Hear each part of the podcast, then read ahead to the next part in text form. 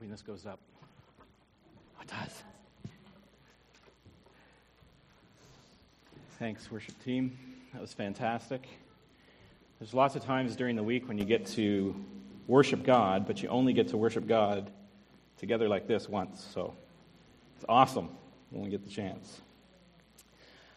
Um, this morning, we're continuing in the series on 1 Corinthians uh, in the foundations that Paul is laying in this church in Corinth that's a little shaky on its foundations, a little wobbly in its faith, a little off in its behavior, and Paul has to come back and relay the foundations. But uh, before I get into that, I just wanted to mention something. Uh, I haven't met with half of you half as often as I wanted to, and uh, part of it is because our house is ripped apart for construction. We moved in and they've torn it apart and it's not done yet. And um, although they're doing an awesome job, that's not a comment on the contractors. Um, but we want to have people over more often and meet with you, and so I'm sorry that we haven't engaged with everybody quite as much, or even half as much as I'd hoped to. But on that note, if you are a newcomer or you've just come in the last few months or you're just re engaging with Lakeside, some of you would have got an invitation, and if you're here today and you're just a newcomer, there's a luncheon right afterwards. I just wanted to remind everybody of that, that there's a luncheon for newcomers and uh, for people who are sort of re engaged in the last four or five months. And uh, that'll be at the Archibald's Place. And anybody who wants to meet with me or hasn't had a chance to meet with me yet can, can come up there. Um, just head out on Pine Street and keep going. Last house on the right. um, so there's that. There was one other thing I wanted to mention as well. It'll come to me. All right, let's begin. Uh, I'll open up in prayer before we start. Father God, I thank you today for your word. I thank you that we have an opportunity to look into it once again and to study. And uh, just pray that as we continue in this series, uh, especially today as we lay the foundation of the gospel, that uh, your Holy Spirit would speak to us, um, that speak to me, and uh, that we would learn what it is that Paul is saying when he says that the gospel and the word of the cross has power for us. Pray this in Jesus' name. Amen. So last week we talked about grace that enriches. This is a church that probably didn't feel all that rich, and Paul opens up his letter in the very first paragraph. He says that they're rich. They have their God has poured out all the riches that they need in, in speech or teaching and in knowledge and in the gifts of the Holy Spirit. And uh, I think about riches in my own life, and I think about where I've invested in things and how much that enrich- enriches me. Like recently, I've you know, spent a lot of money on snowmobiling. I got a sled, I got gas, I got the trail permit, I got insurance, I got all of that. And, you know, snowmobiling enriches my life, I suppose, in, in sort of a way. But I think of how much I invested in snowmobiling, and I didn't invest that much compared to some, and how much it enriches my life, say, compared to the church. And it's not really a good payback, really. And, uh, you know, I get some fitness benefits maybe, and it's something to do in the cold. Um, but I'm not sure how it enriches me. And you know, I think of other places that we, we put we put things in our life, like you know, we invest in you know satellite TV or cell phones, and you know those things enrich us a little bit, or maybe make us more poor in some ways. Um, but this the enrichment in our lives. When you start to compare it, re- you realize that God has enriched the church, that the relationships and the mentoring and the knowledge and the you know, I found my wife through the church. And, you know, like all of these things that we get out of the church and, and the care for my son and the teaching that he gets and, and all the things we get out of the church that enriches our lives. And so we talked about the grace of God that's poured out on the church and enriches us far beyond anything I can imagine in my life, enriching me. If I look back over my years, my life is made rich because of the church. And then, as you continue in 1 Corinthians there, we're going to skip over a short section I'm going to figure out why I'm getting this feedback. Skip over a short section there of verses where Paul introduces his first concern, which many of you will know if you've studied 1 Corinthians. It's where most people start and may not get any farther in the book. The divisions and the lack of unity in the church. And, and he's going to pick up that topic again in chapter 2, and we're going to cover that issue in detail next week. But before diving into that topic, Paul, he just starts it, and then he sort of gets distracted and he almost seems to distract himself when he mentions the power of the gospel. And he embarks on this 17 verse long appeal to the power of the gospel. And it's the way Paul often writes and the way I imagine that he often spoke, and that uh, he just sort of breaks off onto these little side channels and tells us all these great truths about the power of the gospel. And that's what we're going to look at today. So last week we looked at the grace of God enriching us, and this week we're going to look as the Spirit leads. We'll consider how the gospel of Christ empowers us. And so the context is power. Okay, this is what I want you to get clear, because this was a tricky sermon to write, I'll tell you. I struggled with this one for days. Because Paul is not easy. Remember when I said the Apostle Paul, his writings are considered scripture? And in 2 Peter, Peter's talking about Paul, and he says, Our brother Paul, beloved brother Paul, you know, the things that he writes are hard to understand. Okay, this is one of them. it's hard to, he points us in all the right directions, but we have to do the homework to figure out what is the power that is in the gospel. So the context here is power. I want to make that clear. Paul is talking about power, and he's talking to a church that needs to change. He's talking to a group of people who need power to change. Power definitively is the ability, ability to affect change, the ability to do something. That's what power is. And so to do something or to act in a particular way. And so, how do we get power from the gospel? How do we are able to act in a particular way from the gospel? What is the point Paul is making? Is what Corinth needed? It's what we need. And Paul's answer to power is the gospel, the word of the cross, the preaching of Christ crucified.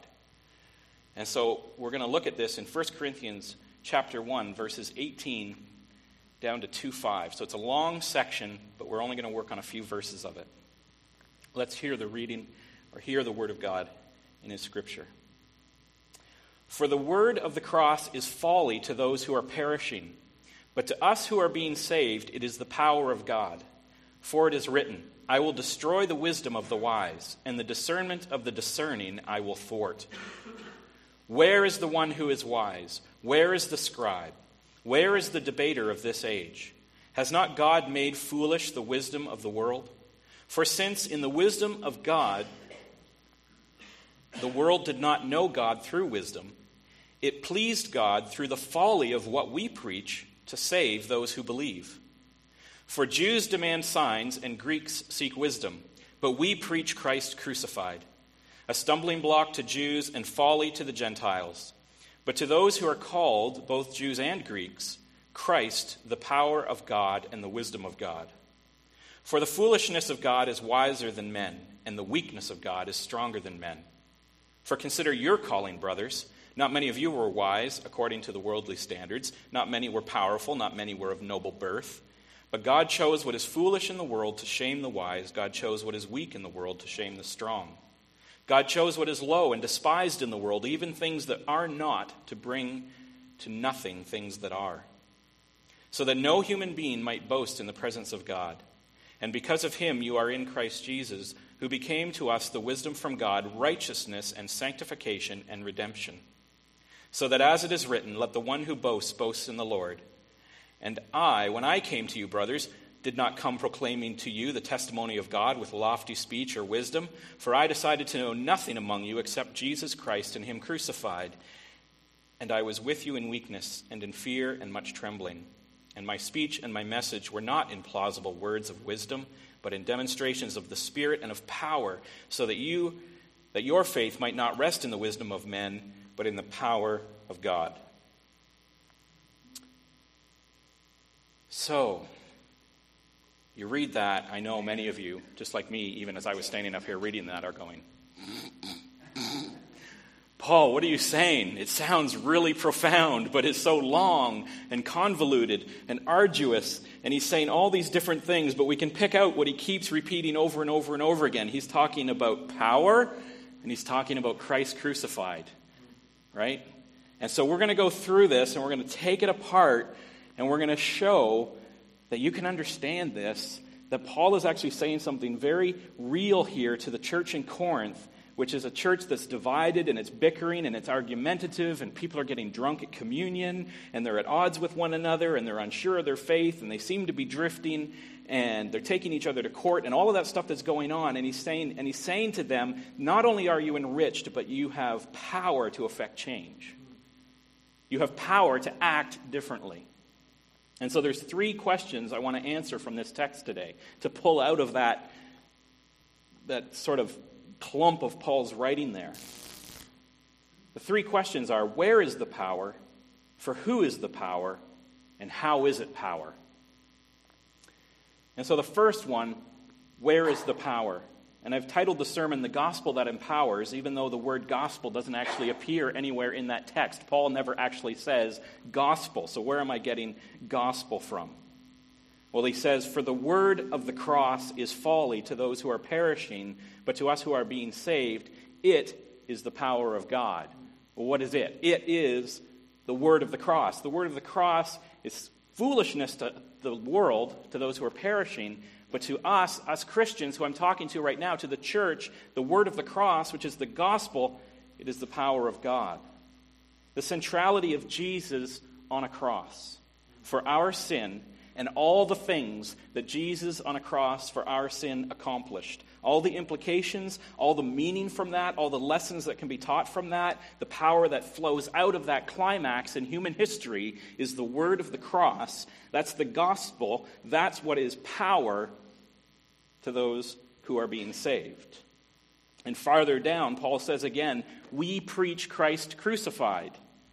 And then later again, he says, I decided to know nothing among you except Jesus Christ and Him crucified. This is the gospel. That's why the foundation is the gospel. That's why it's the gospel that empowers us. It's the good news, it's the story, it's the reality, it's the historical fact that Christ came, the Son of God, and died on a cross for us.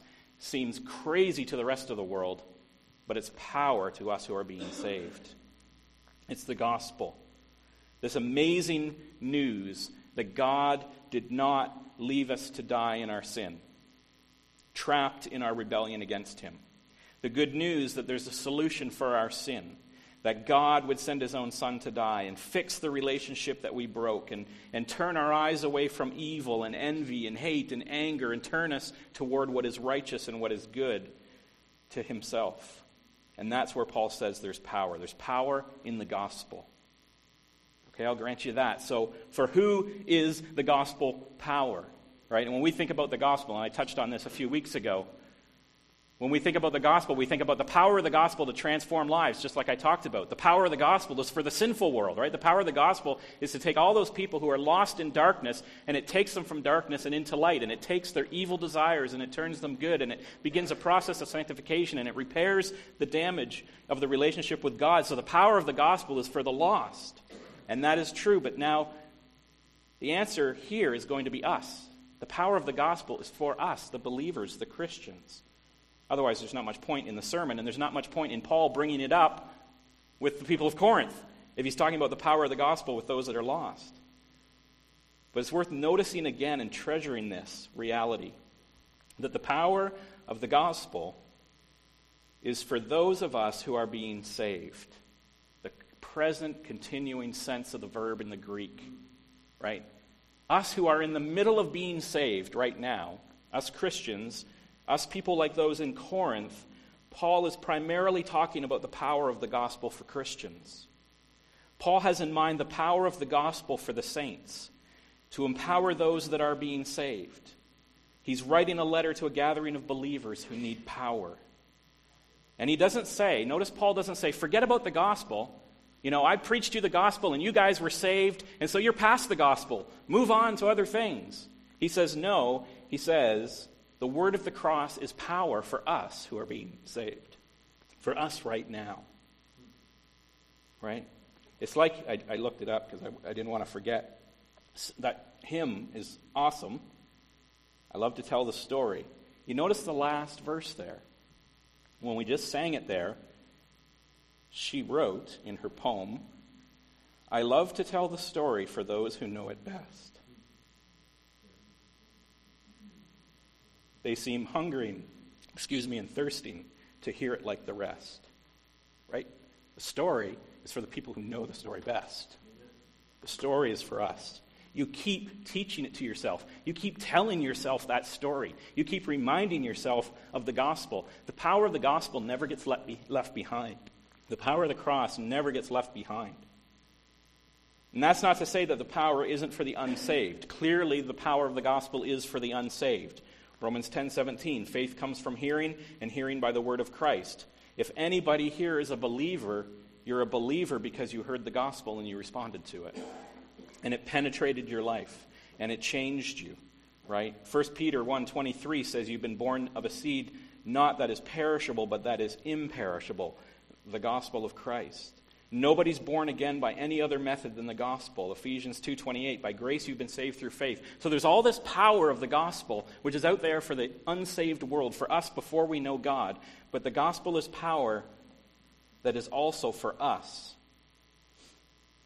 An example that John Piper gave once in terms of our strength coming from the gospel, and he talked about this in sort of a similar way. He says, when people ask you about, uh, you know, how you know you're saved or how you know you believe or, or, or how you know you're a Christian. You don't reach into your wallet and pull out a card from 10 years ago and say, oh, yeah, I prayed a prayer. I, you know, I know I'm a Christian because 10 years ago I got this card that said I did something.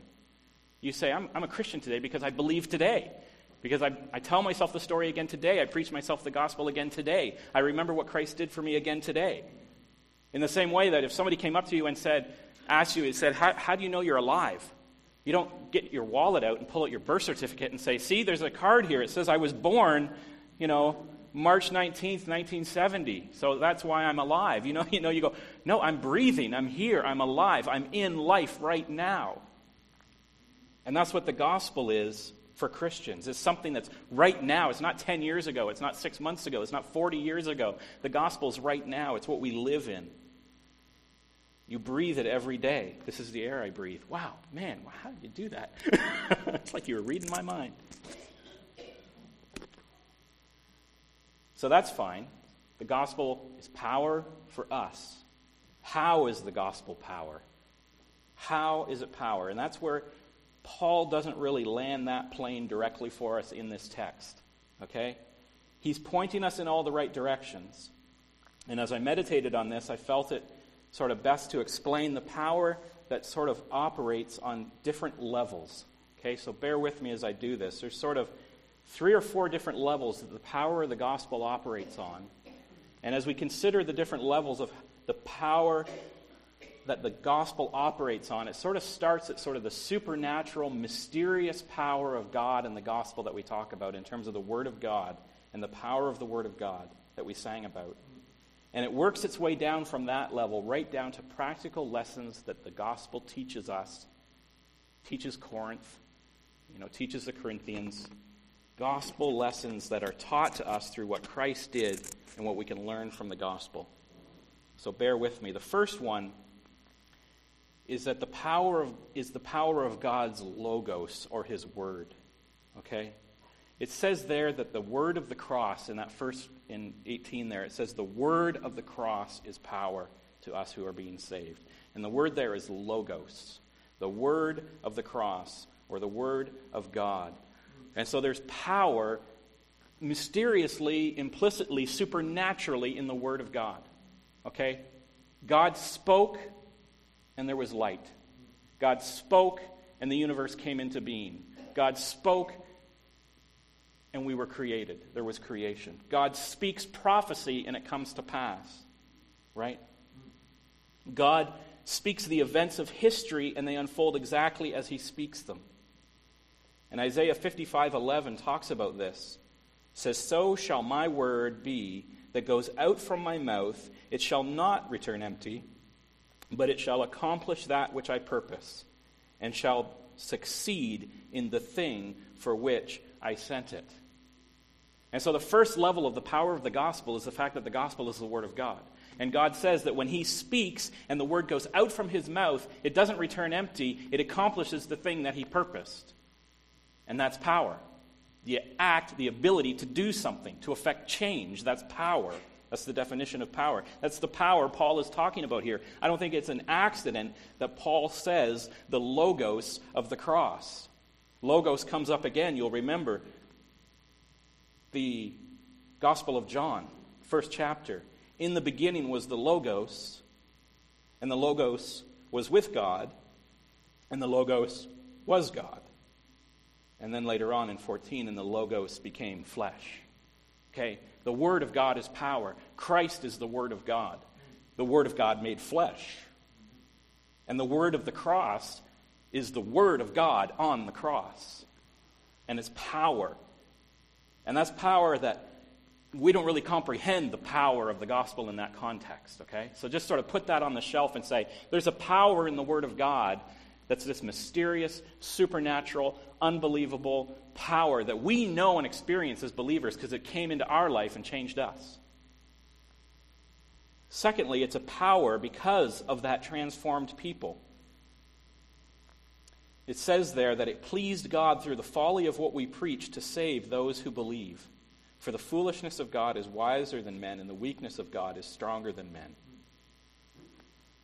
The power of the gospel is in the transformation that took place. Christ on the cross, dying for our sins, creating for himself a new people, an ecclesia. Remember, I've used that word before a gathering, a congregation, a church, a people that the world can't comprehend, a people, a church like this church in Corinth is, like Lakeside is, a church that's founded on the reality of Christ on the cross and all the implications of that power. And it's foolishness. And you consider even the disciple Peter, who misunderstood the power of this foolish gospel, this foolish plan that God had that he would send his son to die. Jesus is explaining to the disciples that he has to go up to Jerusalem and then he's going to be crucified and then he's going to resurrect and all the promises will come to pass. And Peter totally misunderstands the power of this gospel, the gospel of the cross. And Peter says to Jesus, God bless you, Master. Nothing like that must ever happen to you. Right? And Peter's thinking the wisdom of men. He's thinking the, the the foolish wisdom of men. He's thinking, Jesus, you know, we fed 5,000 people, and people like that, right? And we got people who are attracted to you, and we've got a following, and, and these miracles, you keep doing stuff like that, we're going to have people on our side. We might even have a rebellion. We might even be able to throw the, over the Roman Empire. We're going to have our Messiah now. You're, you're gaining political power. And so Peter's saying, that's never going to happen to you, Master. You're not going to go and get killed. You're just, you're just getting power now. This is working. And Jesus says, Get behind me, Peter. No, he doesn't say Peter. He says, Get behind me, Satan. Right? He says, You don't get it. You've got the wisdom of the world in your head right now. God's wisdom is way beyond this. And what does he create? He creates the wonder of this ecclesia, this church that's founded on Christ on a cross, and the congreg- and the it confounds the world. Shortly after, Paul writes this letter, actually. There's a pagan emperor, Julian. It's just a few decades later. And the pagan emperor, Julian, he's trying to lead the Roman Empire back into paganism. And he's frustrated by this ecclesia that Christ, in his turned upside down wisdom, has created. He's frustrated by the superior morality shown by the Christians, especially when it came to charity. He writes a letter to a friend of his called Erasicus. And in this letter, the Emperor Julian, who is trying to drag the empire back into paganism, he says to his friend, he says, It is disgraceful when no Jew is a beggar and the impious Galileans support our own poor in addition to their own. Everyone is able to see that our own co religionists are in want of aid from us. This is the Emperor of Rome. And he's saying these Galileans, that's his word for Christians, these Christians are taking care of their own poor and they're taking care of our poor. And it's embarrassing because they're showing us up, right? And then there's this, you know, there's a comedian, a Roman comedian at the time, Lucian. He mocks the Christians for their charity. And he says the earnestness in which the people of this religion help one another in their needs is incredible. They spare themselves nothing for this end. Their first lawgiver put it into their heads that they were all brothers. so the world, the Roman Empire, can't get it. They're mystified by the power of this gospel. That the Christians would care for each other to the point that there was no need among any of them, and that they would care for all the pagan Romans as well that had need. So that the emperor was upset the fact that his own poor people were being cared for by Christians. And this comedian can't get it into his head the way in which they spare nothing for each other because they're convinced that they're all brothers and sisters. And so the wisdom of God, the sacrificial gospel powered culture of Christianity confounded the Roman Empire. They didn't get it. So that's the second way in which the gospel is power. It's power because of that transformation, because of the ecclesia, because of the church, because of the congregation that Peter didn't understand Jesus was forming, but Jesus understood that he was going to create a people that would confound the wisdom of the world. Thirdly, it's power because the gospel is teaching us, and we're coming down sort of from the power of God, the Logos, the mystery of the supernatural sovereignty of God and his power going forth and not coming back va- void, to the power of Christ on the cross and his plan, the wisdom of this plan to create a people that would confound the world. And then, thirdly, to get it closer to home and keep coming closer to our hearts. It's the power because the gospel is teaching us righteousness in all the facets of life. In verse 30 here in 1 Corinthians, it says, He who became to us wisdom from God, Christ Jesus, became to us wisdom from God, righteousness and sanctification and redemption. What's Paul talking about there? Again, it, this is, I'm not going to kid you and say this is easy. You got to work hard sometimes. Paul makes us work. And that's good because you don't get any benefit from the exercise if you don't work a little bit. But what is he saying here? That, that he became wisdom to us from God, righteousness and sanctification and redemption. Titus 2 11 and 12, I think, is what gives us a little bit of insight on this. If you look at Titus 2 11 and 12, it says, For the grace of God has appeared, bringing salvation for all people. That's Jesus on the cross, that's the gospel. Look what it says in verse 12 training us to renounce ungodliness and worldly passions, and to live self controlled, upright, and godly lives in the present age. So, Titus 2, talking about the grace of God that's appeared, that's brought salvation for all people, talking about the gospel of Christ on the cross that brought salvation, says that this gospel, this grace of God, this wisdom, is training us to renounce ungodliness and worldly passion and to live self controlled, upright, and godly lives in the present age. The gospel has power because it trains us, because it teaches us. And you say, okay, I don't get it. How does it do that? Well, let's just put up a picture of Christ on the cross, because that's really what it's all about. Right? That's what Paul has been hammering home that this is the word of the cross, that this is the gospel of Christ crucified. And so, oh, you can't see it all that well, sorry. But this picture of Christ on the cross, what does the gospel teach us? Well, let's start asking ourselves some questions as Christians. Some questions that maybe the Corinthians needed to ask themselves. This sort of messed up church that Paul is trying to get across has power in this message of the cross. How bad is sin? That's how bad. How precious are people? That's how precious. What is sacrifice? That's sacrifice. How are we to love our wives, husbands?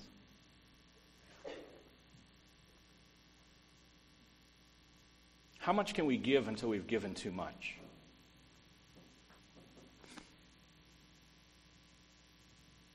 The gospel teaches us how great God is, how humble we should be, how we should forgive others. I think this is what Paul's getting at. Paul is saying, you put the gospel of the cross at the center of anything in your life as a Christian or as a church, and it teaches you. It teaches you how humble you should be, how forgiving you should be, how loving you should be. It teaches you how bad sin is. It teaches you how worthy people are to be loved. The gospel teaches us.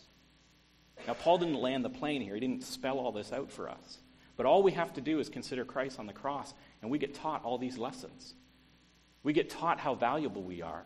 We get taught how we're supposed to forgive. We get taught how we're supposed to treat each other. We get tra- taught what the things of the world are worth versus what the things of heaven and God are worth. Does that make sense?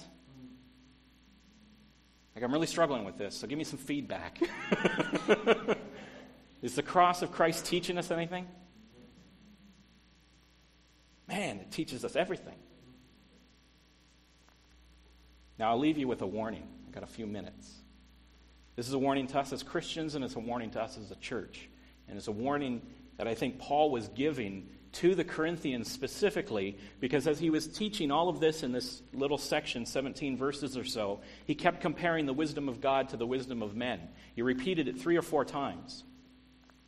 And so the warning here that I think is woven through this from Paul is that the gospel is power for the church and power for our lives only if it remains this gospel, if it remains pure. You got to understand the context again. In Greek culture, the drama, like was drama a big thing in Greek culture? Yeah, drama was a big thing, right? Rhetoric, wisdom, philosophy. They would meet in the agora, in the marketplace, and traveling arguers, debaters would come and they would debate. That's where the word rhetoric comes from, rhetorical speakers. And it didn't matter whether they were wrong or right. They didn't care if they were arguing for truth. They could argue for or against anything. They didn't win points on truth. They won if they could convince you of their argument. And Paul, this is the culture Paul's in, and this is the culture that the church in Corinth is in. They're surrounded by philosophies and religion and rhetorical debaters and all of these people that are saying, this is how you should live your life, and you need to sort it out this way, and you need to sort it out this way, to the point that they were going to court to try to get things sorted out. And Paul eventually has to say, What are you going to the wisdom of the world for? Why are you going to the courts to sort this thing out? Don't you know you're going to judge angels? And you can't get this sorted out? Right? But this is the pressure on Corinth. It's the pressure on us. The warning here is the gospel only remains power for Corinth and for us and in our lives at Lakeside if it remains the pure, simple gospel of Christ on the cross. You can't add anything to it. Paul says, I resolved to know nothing among you except Christ and Him crucified. And he says specifically, I didn't come to you with fancy words of wisdom. I didn't come to you like these rhetorical speakers. I didn't come to you trying to convince you based on my orative spe- speaking ability. He just said, I came to you faltering and hesitating and in fear and trembling and preached you one thing, which was just the gospel. It wasn't dressed up in any way because Paul didn't want them to be converted to anything else. This is the warning to me as a preacher and us as a church as we evangelize. We can get tempted into trying to dress up the gospel to make it more appealing to people so that they get converted to something, to make it more palatable, to make the gospel something that, you know, you can put on Oprah so that millions of people say, "Oh yeah, I believe in that." And we have all these converts, but they're not converted to the gospel. They're converted to the dressing up that we've done of it. And Paul said, "I'm not going to do any of that. I'm just going to preach Christ crucified." And it only has power. You can convert a million people, but not convert them to the gospel. Other religions have the power to convert, but they don't have the power to save their souls. It's not an issue of conversion, it's an issue of truth. And so the gospel only has power for us if we keep it pure. Some of you may know the name Charles Spurgeon, great preacher, had a megachurch in London, the Met, and tens of thousands, well, 10, 15,000 people would worship there. And Charles Spurgeon, he was walking to the Metropolitan Church one day, and he was accosted by a drunk out of the gutter. And this drunk comes up and he says, I'm one of your converts. And Spurgeon says, I imagine you are, because if you were Christ's convert, you wouldn't be drunk in the gutter. Spurgeon knew the difference between people being converted by his amazing speaking and people being converted by the power of the gospel of Christ. We can convert people with an MTV gospel, with something that comes out of Hollywood, or we can convert people with the simple truth of Christ on a cross. That's the only conversion that matters. And it only has power if it is the true gospel. And it only has power in our lives if it is the true gospel. Right? We can't take anything away from it. We can't have a gospel with no consequences, a gospel that you can talk about on Oprah, a gospel that will sell many books, a gospel that gospel won't have any power left to affect change in anybody's life or to move them from darkness to light, from the kingdom of the world to the kingdom of heaven. So, all of that to say that in this text, as Paul sort of breaks off in this sort of parentheses and he's, he's going to get back and he's going to talk about unity again. But he's saying to the church at Corinth, and he's saying to us, you have power. Not only have you been enriched, you have all the riches of teaching and knowledge and spiritual gifts, but you also have power to change. And the power to change is right here in the gospel of Christ on the cross. You can look at Christ on the cross and ask yourself any lesson you need to learn. How bad is sin? How precious are people? How am I supposed to forgive? How much do I give before it's too much? How great is God? How humble should I be? How are we to treat each other? All of those lessons are in the gospel of the cross. Let's pray. Father God, I give you thanks for your word. I give you thanks for your Holy Spirit that comes alongside and teaches us when we're not sure. And uh, I give you thanks for all the lessons of the cross. I pray that we would learn them every day, that we would not leave the gospel behind, but we would be a people that are at the foot of the cross day by day, day by day, day by day, learning another lesson. Father, I thank you that your word has supernatural power, that when you speak, it happens, that in your sovereignty you've chosen and we've heard your call, and you've turned our lives towards you. And Father, you have the power to transform our lives. You have the power to change us. And from a world watching us to change the world. And so, Father, I pray that your wisdom would confound the wisdom of Haliburton. That your gospel would seem foolish to people, and they would not be able to comprehend what's going on here at Lakeside. But they would be interested to find out, because it's better than anything they've experienced. We pray this in Jesus' name. Amen.